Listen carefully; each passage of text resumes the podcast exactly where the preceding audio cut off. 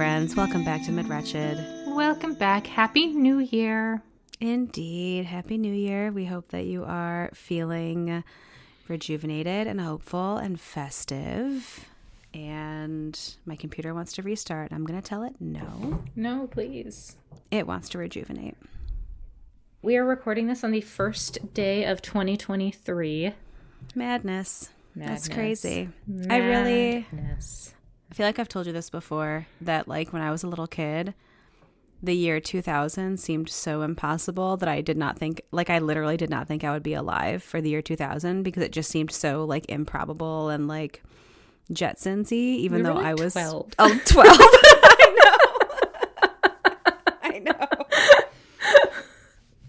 yeah, like when the ball dropped on New Year's Eve 2000, I was 11 years old, but for some reason I just really did not think. And so here we are, 2023. I like to live in this little fantasy world where the like world actually stopped turning in 2012 and then just everything else has just been a lie. And that kind of feels pretty accurate to my experience. I mean, that would be fulfillment of some prophecy, right? So Exactly, exactly. We're in a new timeline since 2012, um, and that's Yeah. probably the only way that I can explain what has happened in this life. Yeah, that makes sense. That makes sense for you. I'm with it. Well, welcome to our conspiratorial asses. I am Tommy. I am Mick. Happy New And Year. Happy, Happy new New Year. timeline. Yes. I also really hope that 2023, um, kind of like 2022, brings a lot of resolution to some long-standing unsolved cases. We've seen so much movement on genetic genealogy and like identification of does and um, just lots of things that I think we didn't think would ever get solved solved in 2022. So that is one thing I really really hope just kicks itself up into high gear in 2023. That is super cool. For Christmas, I got my sister the Ancestry kit Oh, you and told her when she uploads it to GEDmatch to let me know if she finds anything for related to anybody. So Mm. I'm very excited about that. That'll be cool. That'll be cool. I should do it for myself too, but you know. Yeah, I mean, if one of you does it, like my brother wants to buy one too, and I'm like, I mean, I already did it. Like, I mean, you'll have like you'll have like small differences little in your DNA. Yeah, yeah, yeah. yeah. Now, if you did it with your youngest daughter, there wouldn't be because you cloned her in a lab. yes, exactly. exactly. Copy paste. Oh, she's so cute. She's Uh. getting her little. She got like this like fuzzy curly hair. She looks like a little cockatoo all the time. It's so cute. She has a little curl hawk. It's really cute, guys. Yeah, she does. She does. Uh, what else was I going to say? Yeah, I am like really excited about some of these, especially like Boy in the Box. I did not think we would ever see a resolution. Oh my God, right? Box.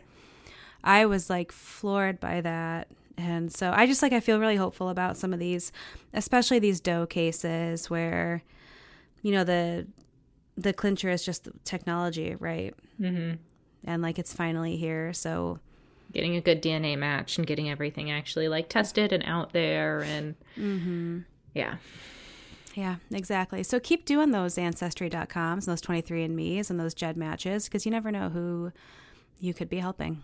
exactly. We're not sponsored, but you know, hey, 23andMe. Yeah, if you want to, like we're here. You know. I can tell you all kinds of fucked up things I've learned about my family courtesy of ancestry.com.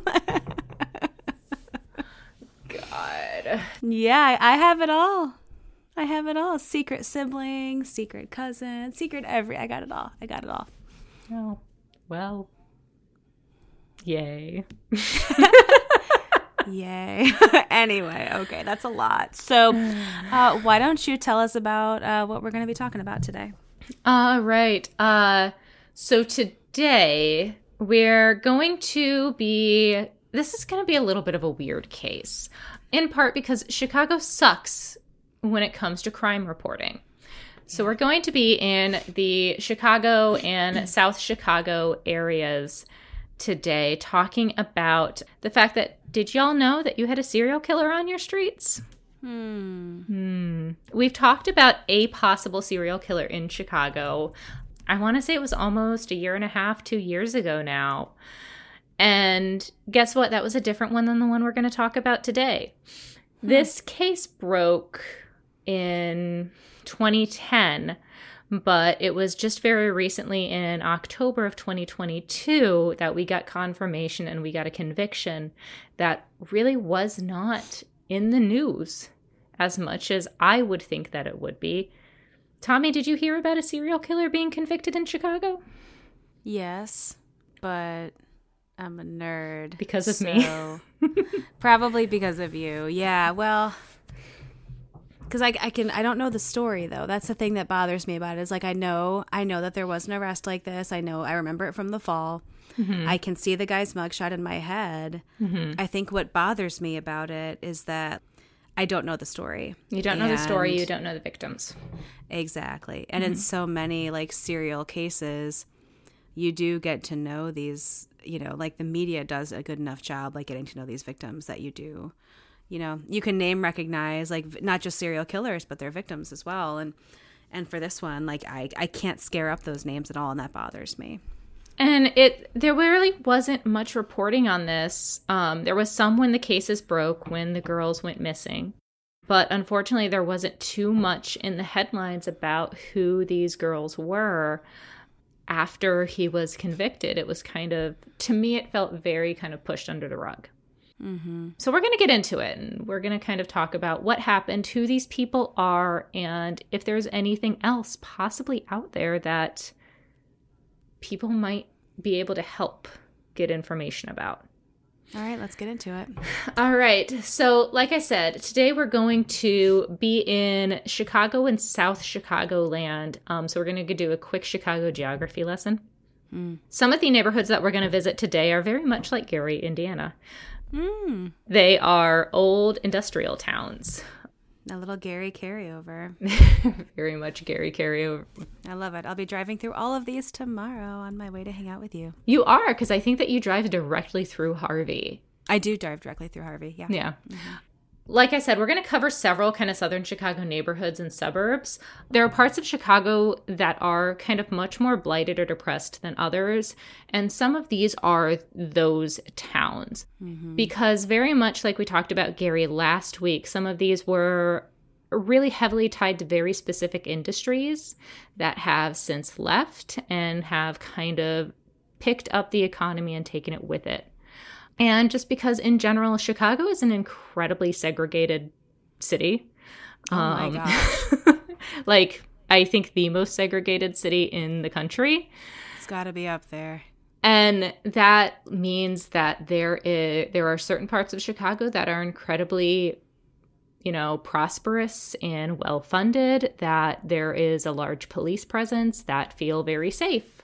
And mm-hmm. then there are mm-hmm. other parts that are simply not there's not a lot of funding there. There's not a lot of infrastructure. Infrastructure. There's not a lot of a sense of safety there. Mm-hmm. And one of those suburbs is Harvey. If you have mm-hmm. ever driven into Chicago from Indiana or Ohio or any of that, you have driven through Harvey. Harvey is a small suburb of only about 20,000 people. And mm. to give you an idea, the median family income in Harvey is about 32,000. So that's a median family income, mm-hmm. meaning pretty much well below the poverty line. Yeah. Another one of the neighborhoods that we're going to be in is actually in Chicago, South Deering. Mm-hmm. South Deering was heavily funded by the Wisconsin steel and train routes so that would kind of pass through directly through Wisconsin and going south.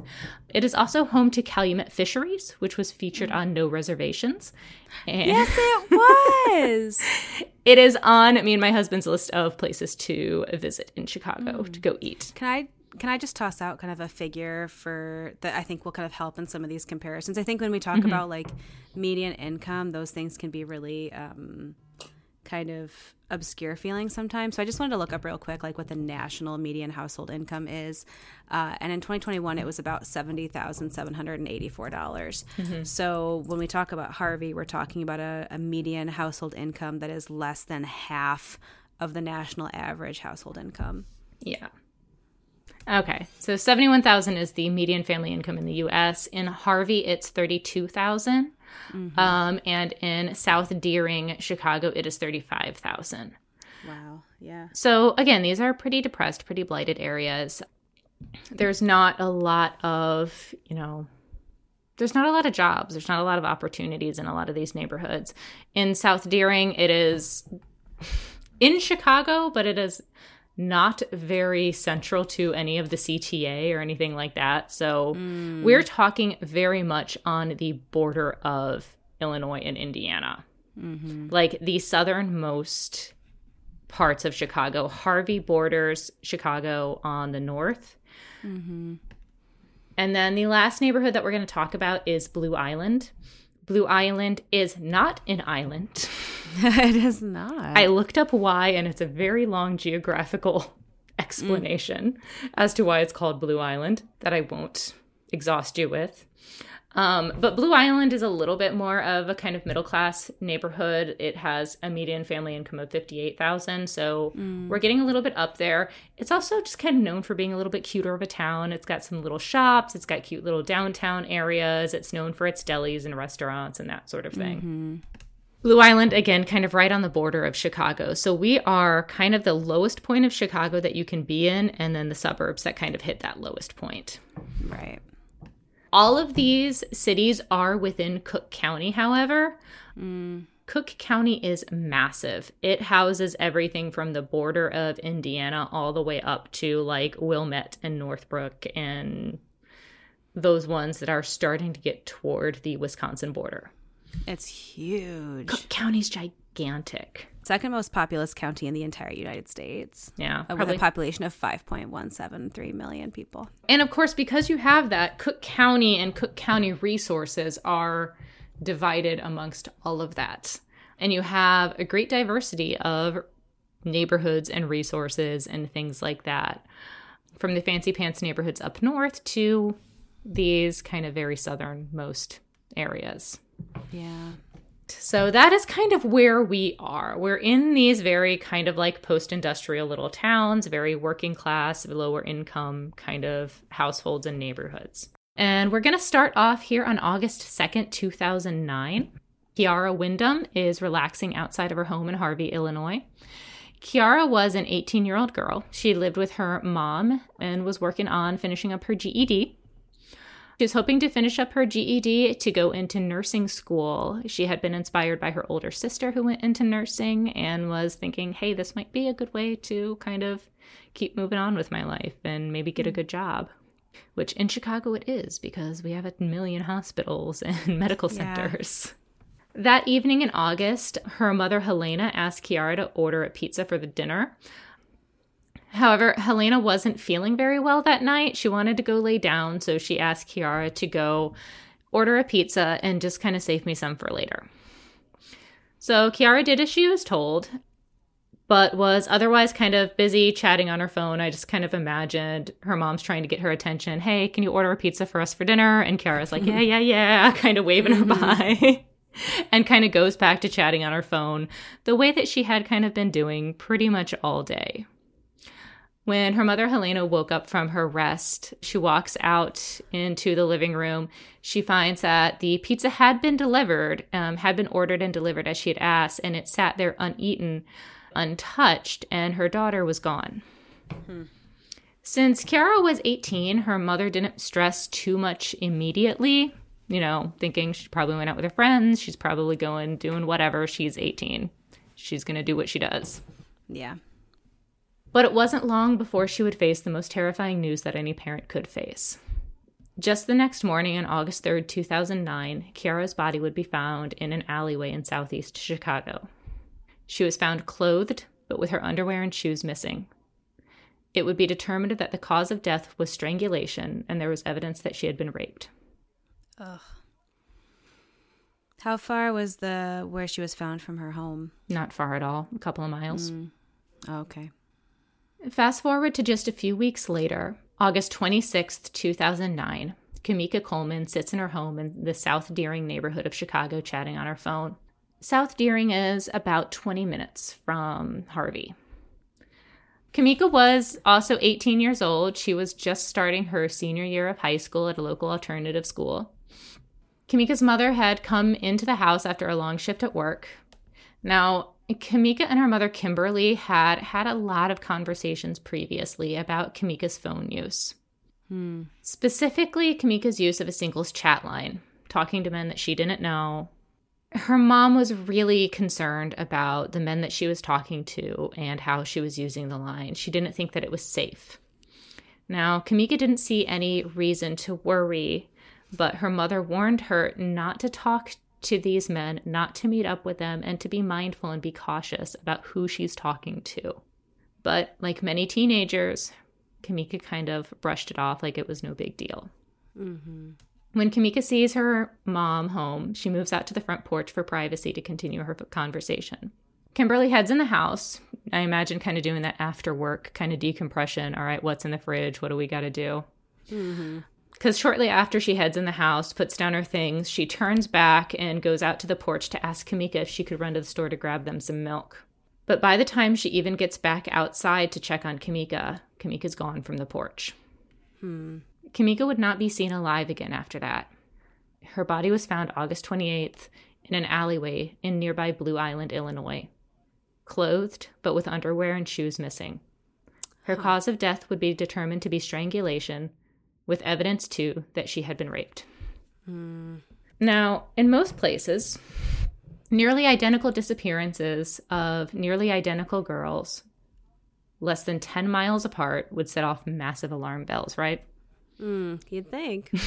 But And- we know that we're in Cook County, so Exactly. Now, I want to make sure that we're discussing differently the citizens and the families' conversations and the police and the official conversations. Because the local neighborhoods were very aware of these disappearances. mm-hmm. They talked and they gossiped and they kind of, you know, you trade stories. I mean, because these towns are so close to each other, you're talking about South Chicago and Harvey, you share a lot of the same roads, grocery stores, and resources. You probably run into some of the same people. So neighbors were very aware of what was getting what was going on, and they were getting scared. Local police did investigate. Um, so one thing, so there are the town police and there are the Cook County sheriffs. The Cook County sheriffs are very much involved in a lot of these investigations because there's so many small towns in the larger city. Mm-hmm. But initially, all investigations are handled by the local police departments. So, in both cases, the local police did investigate. They tracked down the girls' phone records, they interviewed the most recent people that they had spoken to on the phone. But after those initial interviews, the cases didn't seem to go anywhere. And for a while, there were no continued disappearances or murders fit- fitting this profile Mm. for almost a year until July 2010. Mariah Edwards was a 17 year old girl who lived in Blue Island, Illinois. She was a talented artist and an aspiring rapper. She was described by her brother as real playful, a girl that liked to dress up, loved to cook, and loved to be the life of the party. Whether that was through singing, through cooking and feeding people, or just making people laugh. Like her her brother kind of has talked quite a bit about her. Kamika and Kiara's mothers have both spoken publicly, but they they I think they spoke much more from a place of grief Yeah. um, and kind of anger, which I fully understand. right. What yeah. we'll get into. So Mariah and her family lived in a, an apartment complex in Blue Island. Like I said, that's that suburb of Chicago, literally just south, like the southern border of Chicago. That day in July, a neighbor that lived in the block apartments just across the street from Mariah had invited her over. We don't know if Mariah went over there enthusiastically, if she went over there willingly, if she went over reluctantly. Mm. But Mariah would not return home after she left that after she left for that apartment. Do we have any idea how that person contacted her? It was a neighbor. Yeah. So, like, did he like physically approach her and say, We don't know. You want to come over?" Okay. I don't know. I don't even know if she actually knew him or if she was close to him or anything. I just noticed. I don't know if it's purposeful or not. Just the the pattern that the the two previous girls had been spending a lot of time on their phones that A lot of time on their phone, yeah. Mm-hmm. That was not the case with Mariah. Okay. In Mariah's case, it would appear that this was kind of a direct contact. Um, And all that we know is, like I said, Mariah would not return home after she left for the apartment. Her body would never be discovered, and her family would wait years for any answers about her disappearance. Wow. So has she still not been found? Her body has, well, this is a spoiler, but um, mm-hmm. her body has still never been discovered. She is still, it's one of those weird cases where she's considered both missing and an identified victim. Hmm, okay. Yeah. Yeah. So officially she's still missing, but many, many people, and we'll get into why. okay. okay. Are you taking notes? I'm doodling because I'm anxious. Oh, okay. Yeah.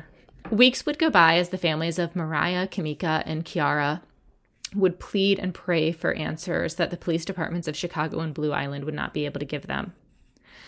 Now, in the past, we've talked about disappearances and murders of young black girls in Chicago and how it's very likely that they don't go investigated and they very rarely go solved.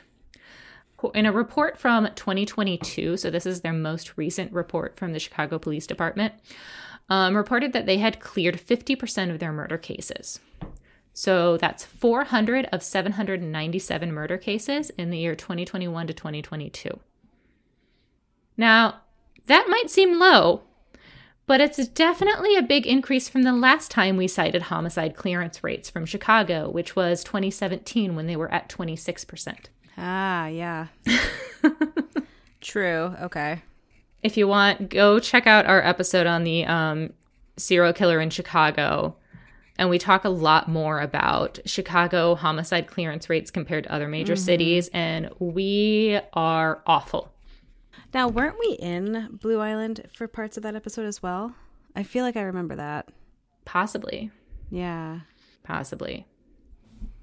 Blue Island is almost like surrounded by Chicago. It's weird. Yeah, it's just it's so centrally located too. Yeah. Like it's just right plopped right there. so Do you know it used to be named Portland? Oh. Anyway. Weird. Yeah. Um no, like I said, uh 2022 murder clearance rates were at 50%. And while that seems like a big jump, that might be good news, that 50% number has been highly criticized. Mm-hmm. Because notice how I said cleared, not solved or closed. Yeah. So, what does cleared mean when I talk about a murder investigation? A subject is cleared essentially means a subject is charged in the killing and the, the murder will remain cleared regardless of how the suspect's criminal case is adjudicated. Ugh. So, as long as there is an arrest and a charge, that means that the case is cleared. Mm. At least according to Chicago. I don't know if this is true of all cases. I was only looking up. These um, are primarily stories from NPR and from the local universities' um, criminal justice research labs. Mm-hmm. No, I'm pretty sure it is because at that point, you know, the lo- it's frustrating, but the logic, of course, being that, like, from a police perspective, mm-hmm that case is cleared. Yes. And then it goes into, you know, being a part of the judicial system, which does not, you know, then talk back to criminal justice after it, you know, yeah, after the wheels of justice do their thing or don't do their thing. or thing. don't do their thing. Because in many cases, police only need to present evidence to prosecutors. And even if those prosecutors decline to bring charges forward, it will still be considered cleared, but it will be considered a quote bar to prosecute clearance. Mm-hmm. Yep. So once it's like no longer considered to be a police matter is when they consider it to be yeah. cleared. Yeah. So again, like you can arrest somebody, have charges against them, they go free because they got the wrong person or whatever, and that murder is considered clear. So, for example, the Delphi killings could be considered cleared my pencil in anguish. I didn't mean to trigger you. I'm sorry. It's okay. Um, also, and this will become important here in a minute. If a suspect dies, so police charge and bring in a suspect. If that suspect dies, it is cleared under the name death of offender clearance. Hmm. So, like I said, 400 of 797 murders in Chicago were considered cleared. 199 of those 400 cleared cases were cleared with no one charged. Mm. So, we're going to bring that down to like 25% of cases being appropriately cleared or closed. I'm going to read this quick quote about the closures um, before 2022. And this is from a WGN Investigates. CPD records obtained and reviewed by WGN Investigates show that between 2013 and 2021, CPD detectives cleared 2,068 murder cases. So that's between 2013 and 2021. Of those, nearly 10%, 202 cases, were cleared via death of offender. In that span of time, Chicago recorded more than 5,400 murders. So, one in seven of those cases closed were over 10 years old. Again, convenient. Reporters, um, kind of critics of this new 50% clearance rate, have also pointed to the large racial disparity in closed cases. An NPR investigation from 2019 found that 47% of solved homicides were of white victims, 33% of Hispanic victims, and 22% of black victims' cases were solved. Hmm. Now, we could really, really dig into the many, many factors that contribute to this. Um, that could be a really fun episode. Yeah. Um, that would require digging into decades or shit hit like centuries of history. But suffice it to say for this moment that it has a lot to do with issues on both sides, but I'm going to put the onus on police because they're the responsible parties. Lack of trust in police, poor community relations, and fear of both police and gangs, perpetrators, kind of all rolled up into one. Mm-hmm.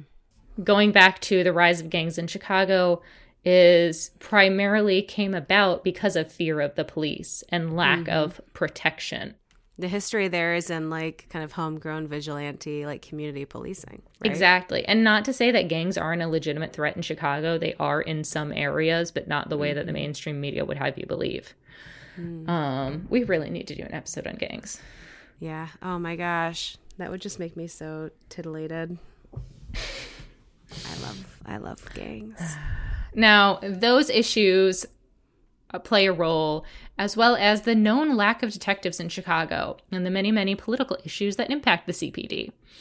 That, again, I could do a freaking dissertation on.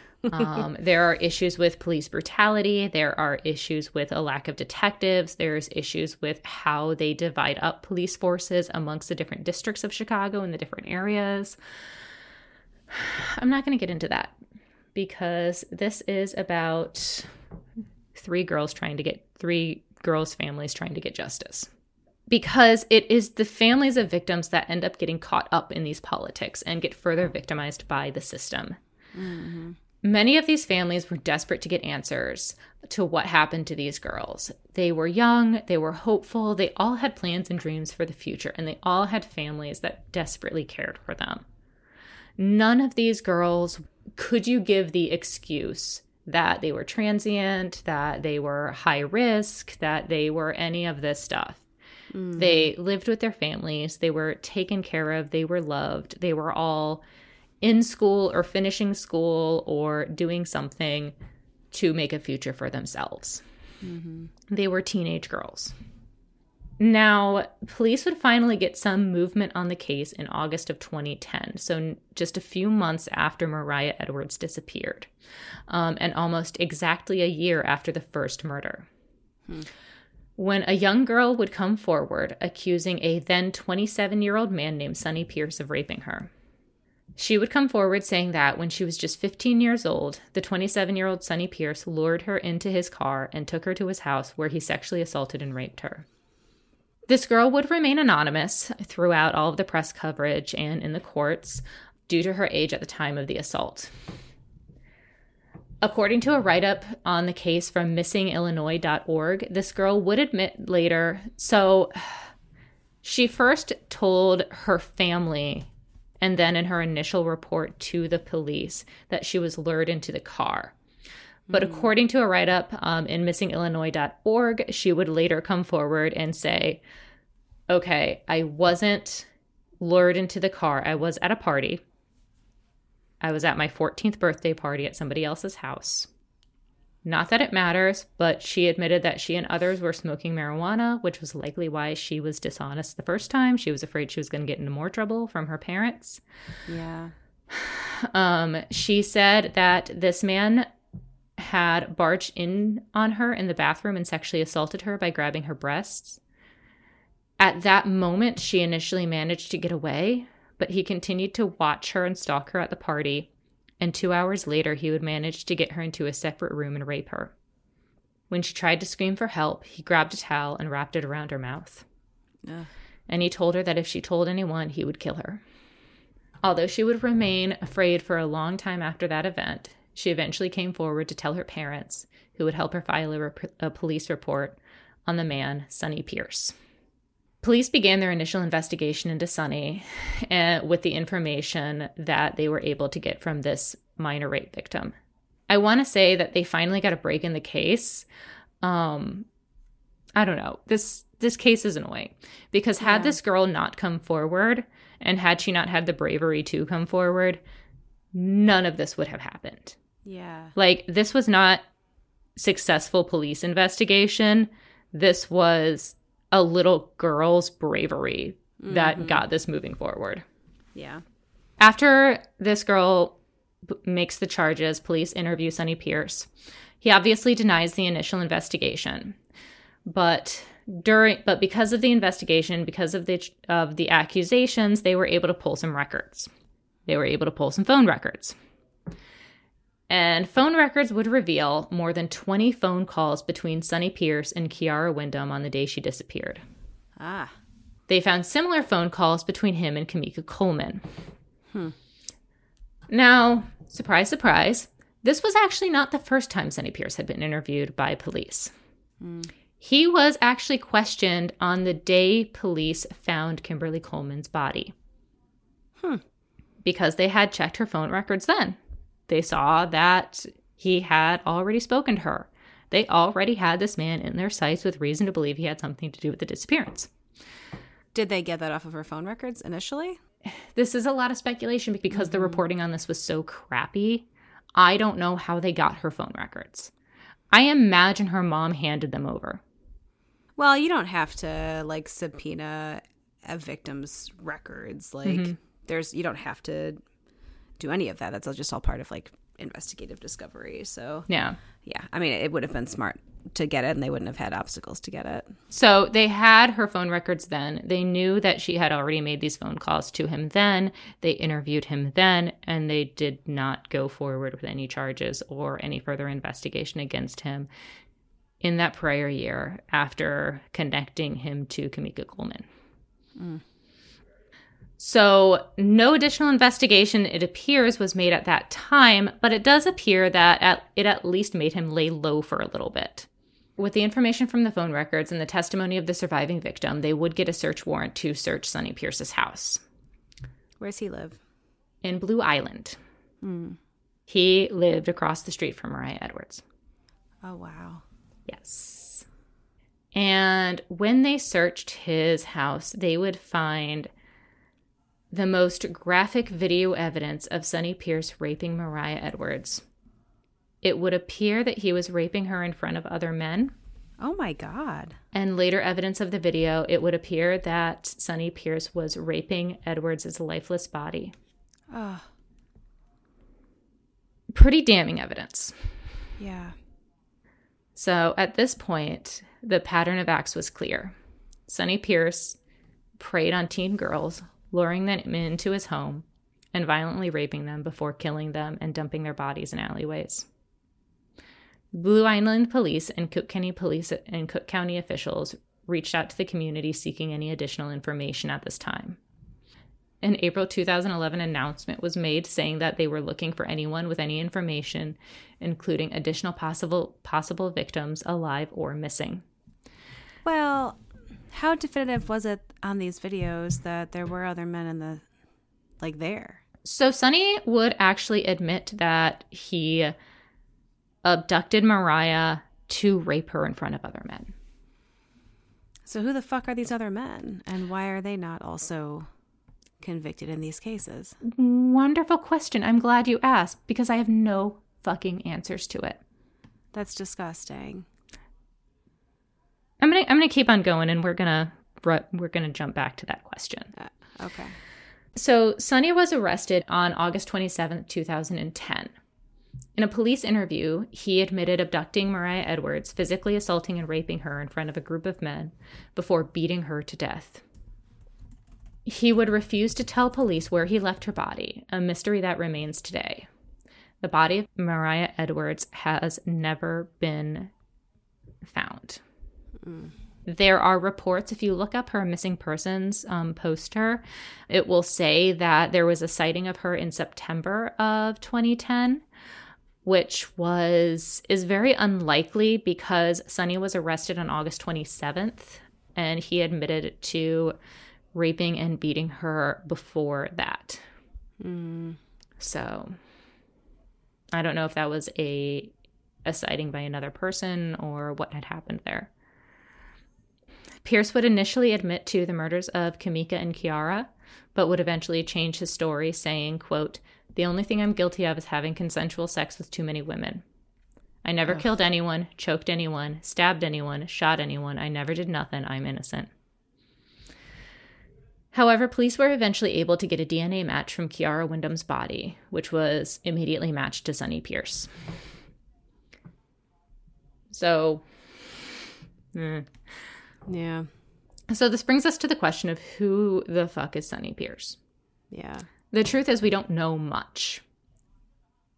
He was a resident of Blue Island, where he lived in a low rise apartment on Vincennes Avenue, right mm. across the street from Mariah Edwards and right next door to his mother. Sonny Pierce lived next door to his mother.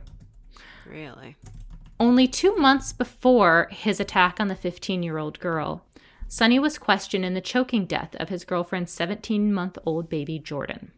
Whoa. The infant had supposedly had diabetes, and when it cried and reached out to Pierce, he said he ignored it, thinking that it just wanted attention. Supposedly, as Sonny's mother's story goes, Sonny's mother reported that she heard loud noises coming from his, his apartment and ran over. She told DCFS investigators that when she got into the apartment, she found Sonny trying to resuscitate the, the infant. Sonny denies having anything to do with the baby's death other than ignoring it when it cried for attention. Ugh. DCFS thought this was a little questionable, in part because Jordan had already once suffered a broken leg while under Pierce's supervision. Hmm. Pierce had claimed that this um, that the infant caught its leg while trying to climb out of a playpen, and that's how it broke its leg. Wow, no. Well, his mother claimed that the infant had been quote mauled by a dog. What the fuck? So we have two incidences one of an infant broken leg. Infant bones don't break easily. I don't no, know if you know this. They're basically made out of gelatin. Oh, yeah. do, do i know this? Yeah. I, not you. I'm talking about our listeners. Baby really bones are really hard to break. No my infant is basically always doing some version of the splits mm-hmm. because they're made out of gelatin. Yeah. Like they literally are. Yeah. Baby bones have not fully solidified so to break them you have mm to you have to try hard. I've heard it before compared to like you know like the texture of bones like a um in like a chicken carcass or like a mm-hmm. roast chicken or a roast turkey where it's kind of like um really flexible from cooking and moisture and things like that. Mm-hmm. I've heard it. Mm-hmm. Yeah. So we have one incident where he is suspected of being involved in a broken bone of this 17 month old infant. DCFS. And, and then in the death of the 17 month old infant. In the end, the medical examiner on baby Jordan's case, um, who completed the autopsy, said that the manner and cause of death were inconclusive, and DCFS reported no evidence of neglect on Pierce's part, and no charges were filed in case you haven't been convinced enough that this man is a monster. Mm-hmm. We don't know much about Sonny Pierce's social life. It does not appear that he was in any way a recluse or socially rejected. After his arrest, several friends and acquaintances came forward defending him. More recent news would indicate that they have either been convinced or they just don't want to give their names and they don't want to come forward Mm. there were a couple of people interviewed immediately after his arrest in um, like Sun Time stories and things like that, saying there's no way he did this. We don't believe this. He's one of these ones where you look at him and you look at a picture of him and he's like just a very normal looking guy. Oh, he looks like every other guy on the street. Mm-hmm. Just a very normal looking guy. Not the type of guy that you'd like look at him and think like, uh, something up with you, buddy. When we talked about, oh God, the Cleveland Strangler. Sowell. Sowell. When we talked about Anthony Sowell, he looks terrifying. Mm-hmm. When we talk about like Jeffrey Dahmer, he looks terrifying. Sonny Pierce looks like literally any other guy on the street. Yeah, yeah. And yeah, his friends apparently were really surprised by this. They all, in those initial interviews, said, We don't believe this. There's no way. I just talked to him that night. You know, we were just made plans to go get drinks, or we had just made plans to go get dinner. No, he was home that night. I don't know what you're talking about. Mm. Um, his mother defended him vigorously. Like I said, he lived next door to his mother, Esther Pierce Pearson, who was the one who also made a lot of excuses in baby Jordan's death. Mm. And stood by his side during the entire investigations of Mariah, Kamika, and Kiara. In 2011, she made a statement to ABC News saying, quote, "He's the child of my womb. I think I would know if my child was a murderer." He kept telling me, "He's innocent. What is a mother to do if your child says, "Mom, I never murdered anybody. I'm a mother. What can I do?" Oh, this gives me a headache. You're a mother. What do you do? You look at the evidence that damns your child, right? Like, mm-hmm. I know it's hard, but it's also like it's very frustrating to me to hear like friends coming forward to defend him when we also know that he was raping teenage girls in front of other people. In so, front of other men. When we hear that, like, oh, people are coming out and saying he was like a totally normal guy, it's, I mean, my brain says, like, it's because him being this predator also implicates you because mm-hmm. were you one of those men that was there and aware of what was going on here? Yeah. Yeah. Because let's look at the case. What do we have? We have DNA evidence, we have phone records, we have videotape evidence, and we have a surviving victim.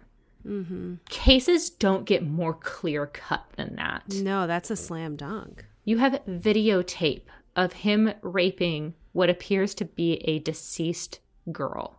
Mm-hmm. That's terrifying. Yeah. So, I want to talk about actually kind of what really caught my attention in this case. So, Sonny was arrested in August of 2010. If I told you when he finally got his court date and his sentencing, when do you think that might have occurred? If we hadn't started this episode by talking about yeah, it. like I already know the answer, but like I mean, even thinking about backed up systems in large cities, you would say like three years would be a, a long time. Yeah. 12 years. Yeah. 12 years on that slam dunk evidence against a serial rapist and serial killer. He sat in Cook County Jail for more than 12 years. All the while, families are calling, trying to get information and answers about what happened to their daughters, what and what was going to happen to the man that took the lives of their daughters. So at what stage did it get stalled? Immediately. Like, okay, so like was there even an indictment at that point? So there was an indictment. He initially, so there were the indictment on the charges of rape against the 15-year-old girl because they had the they had the DNA evidence connecting him to Kiara.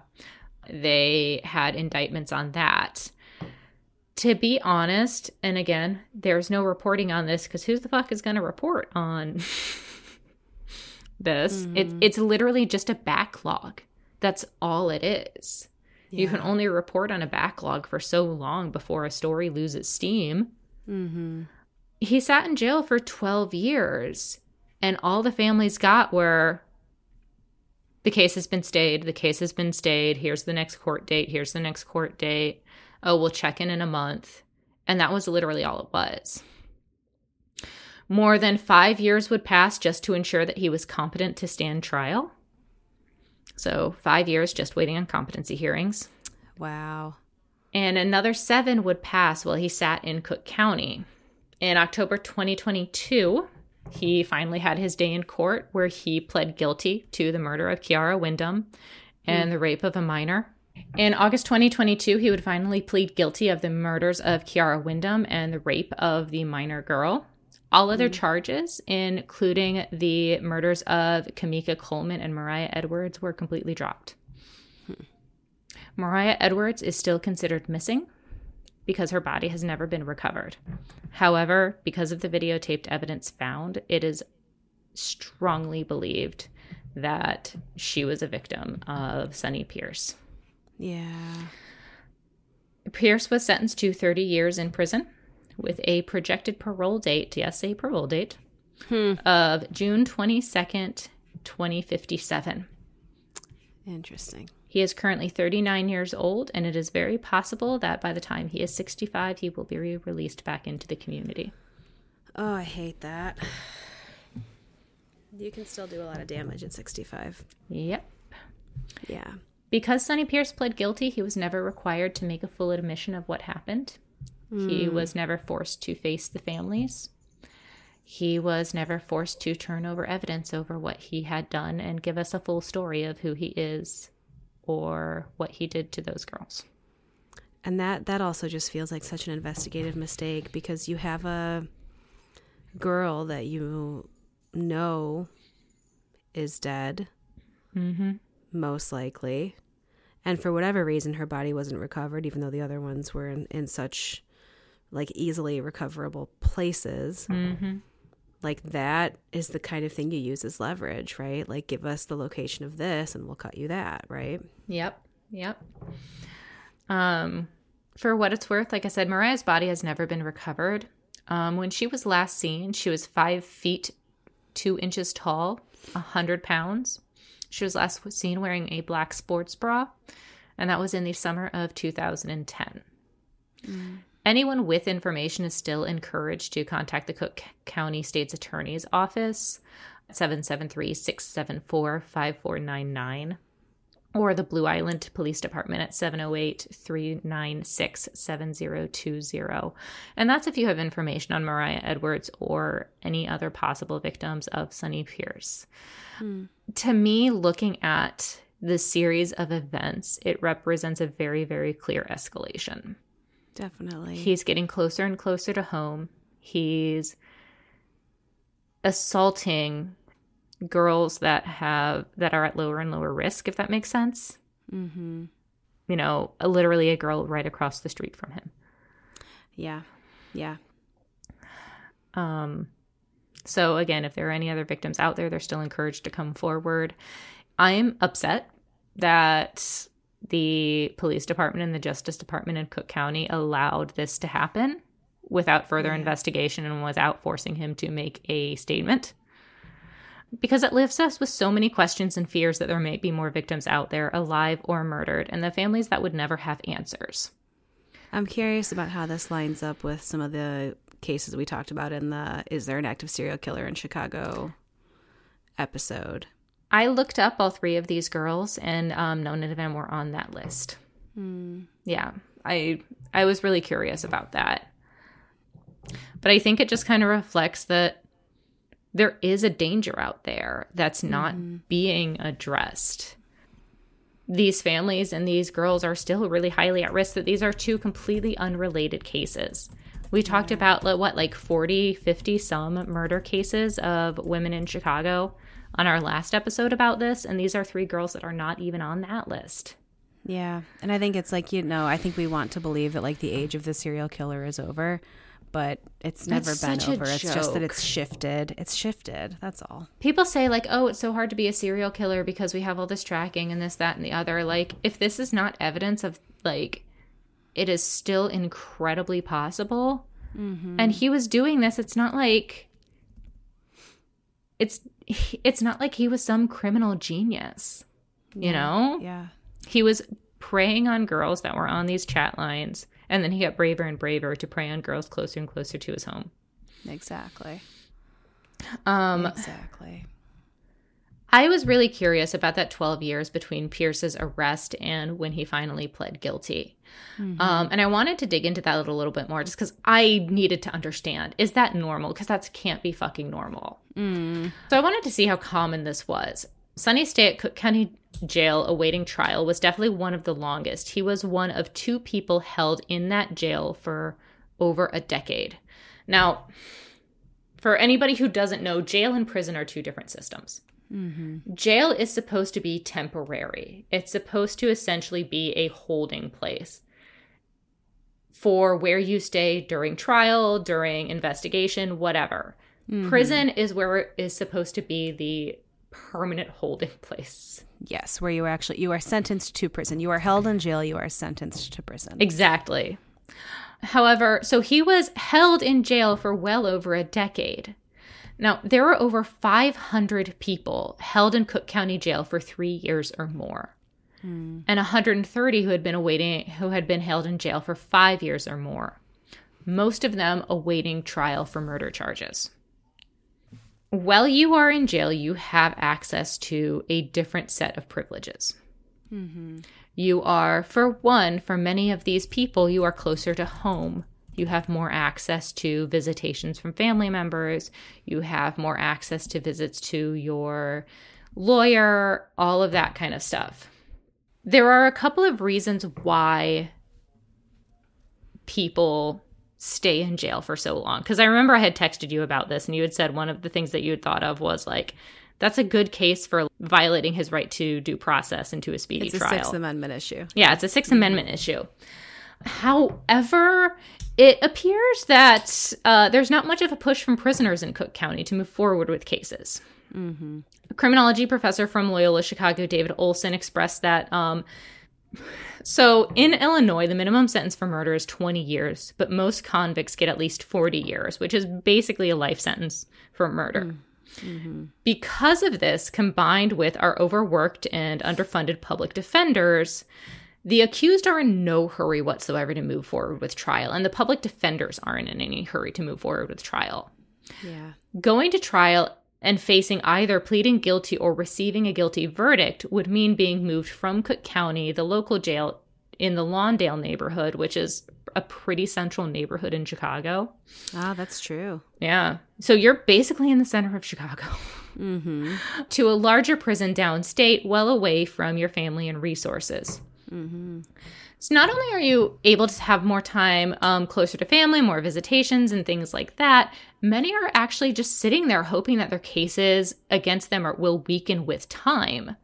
They're hoping that witnesses will back out or be intimidated.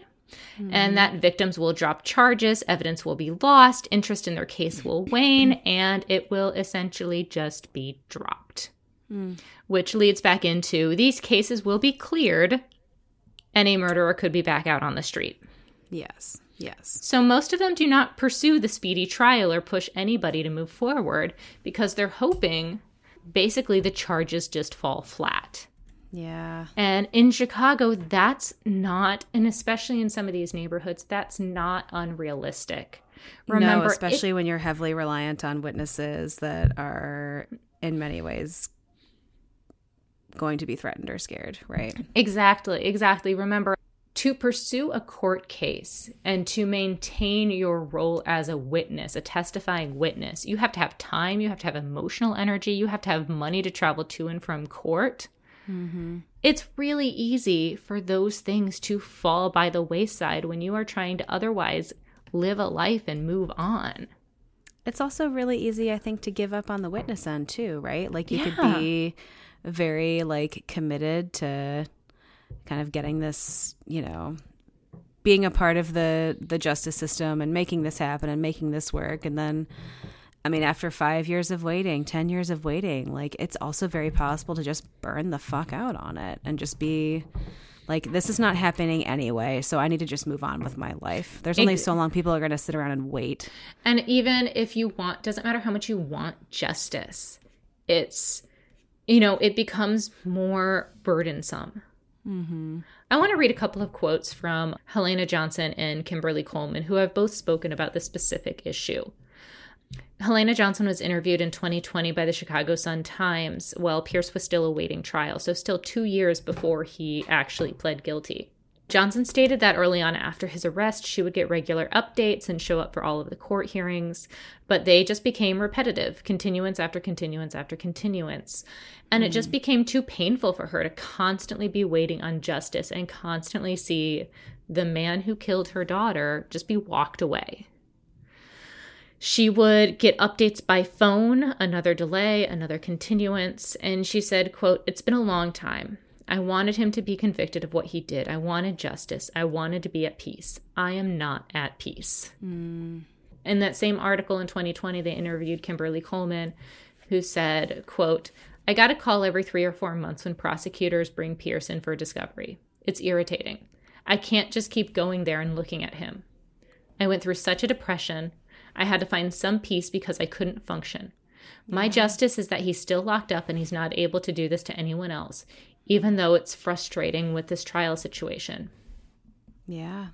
That was two years before he would ever finally face justice. Mm. Still, for not even all of the crimes that he committed. Yeah. And I can close this out from uh, this wonderful little statement left by missingillinois.org in their coverage of Mariah Edwards' disappearance. They closed out their their description, their piece on Mariah Edwards by saying, quote, Thank you to the Cook County State's Attorney's Office for failing again. End Ooh. quote.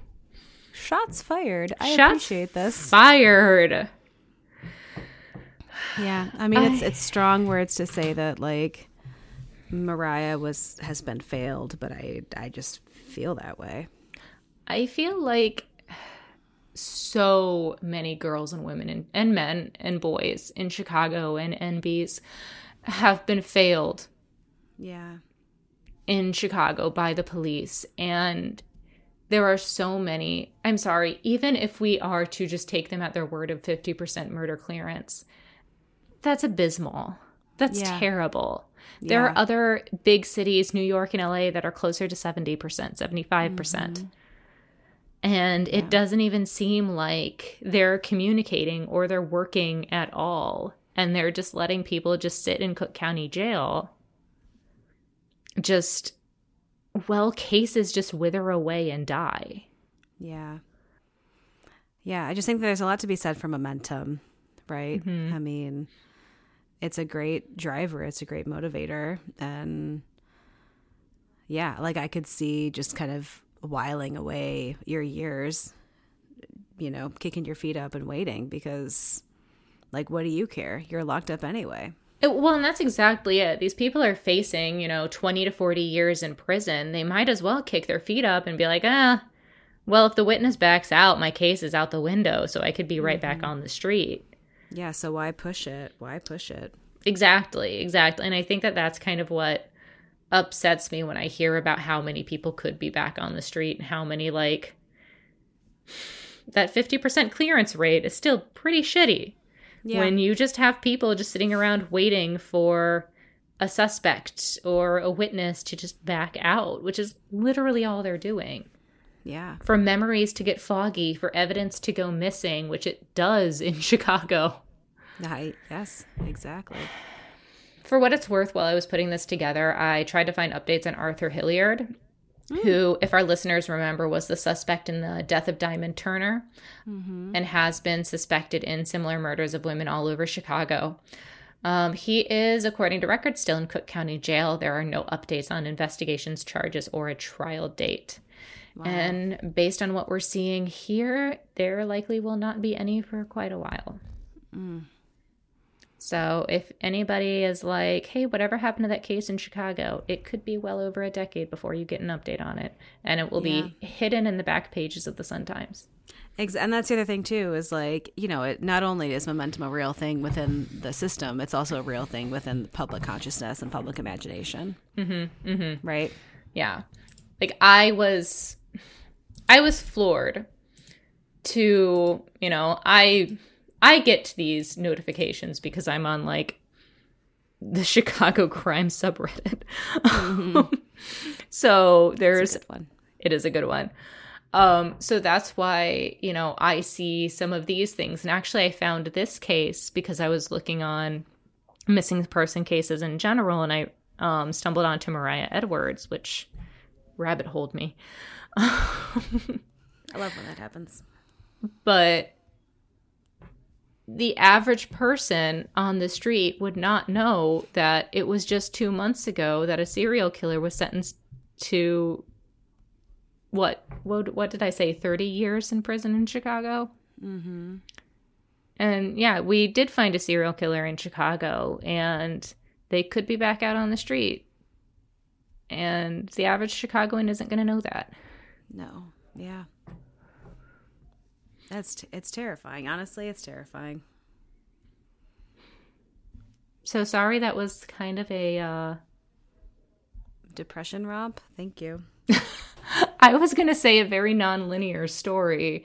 A very Really looking forward uh, to driving through all these neighborhoods tomorrow. wave to Harvey. I always do. I always do. No, it was no. That's I, where you have to go when you're avoiding the toll road. I apologize if that was more of a non-traditional story for us, but mm. I, like I said, I rabbit holed pretty hard on this one. I think I, I had half the research done within like a couple hours of just like furious reading. no, yeah. I mean, that's the thing is like there's just not that much. It's pretty scant. That's the thing. Like, I was looking up, you know, court dates for Sonny Pierce, and I was looking up, you know, jail records, and I was looking up, I had to look up obituaries for these girls because I couldn't mm. find accurate dates for when they disappeared or when they were discovered. And That just I hate when I have to do that because it just feels very bleak. yeah, It's like why do I have to do this? Like why is this where the information is? And again, like when I these girls' families were so involved. Mm-hmm. So it is not a lack of like and I, I because I feel like a lot of times when you talk about cases like these, people will give you the excuse of like, oh, the families need to advocate and this, that, and the other. It this was not for a lack of family involvement. This was not for a lack of family advocacy. No, and advocacy is also a a fairly full time job and a privilege. And it's also like it's also why we have people who are public servants. Right? Like is that not the job of a DA's office? Is that not the job of law enforcement to advocate for victims? Yeah.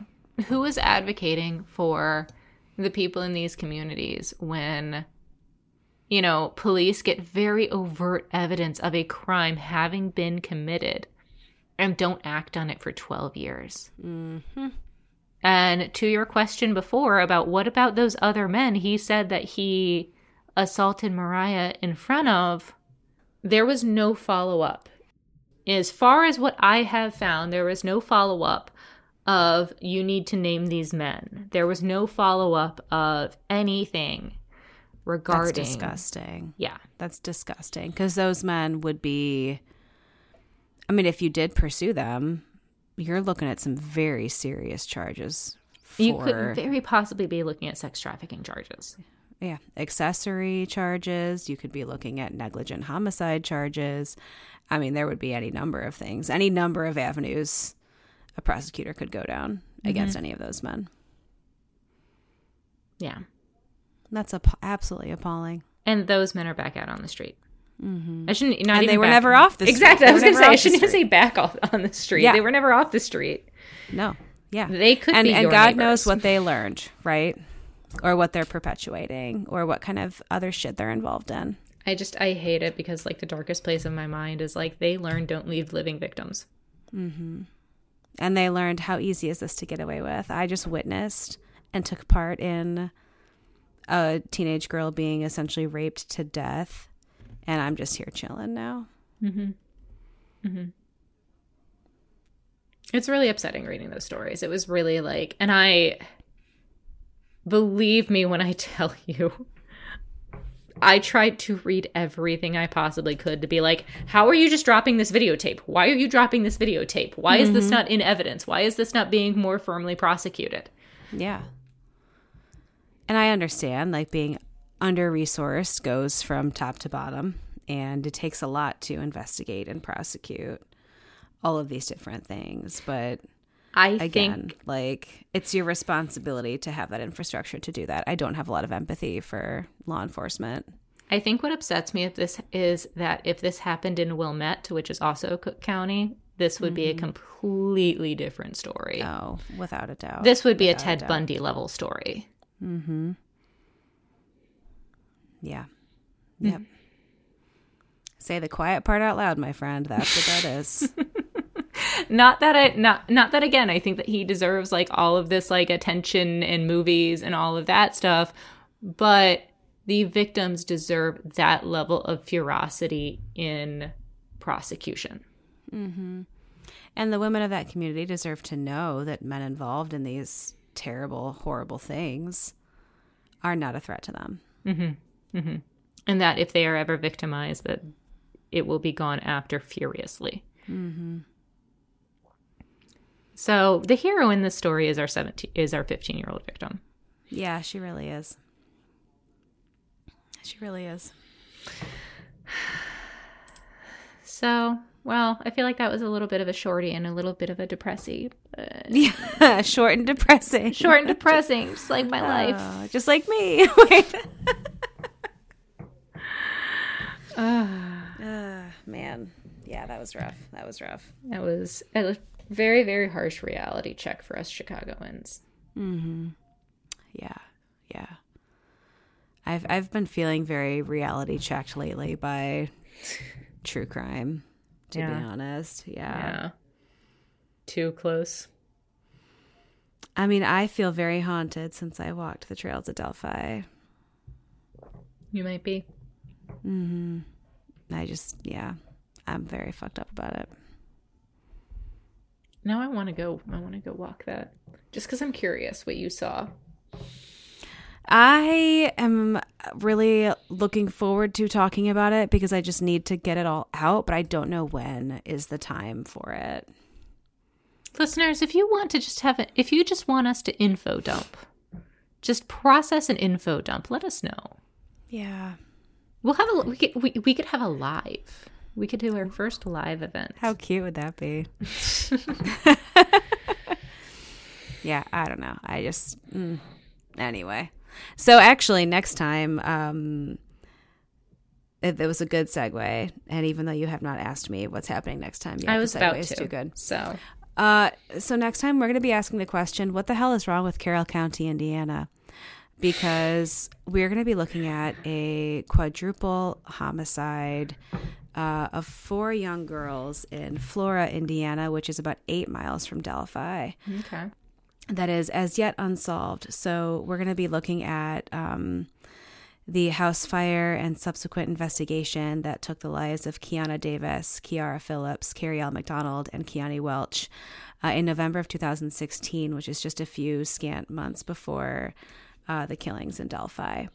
So, you know, for a very small county, very small population, uh, that is a lot of um, horrific crime against young girls.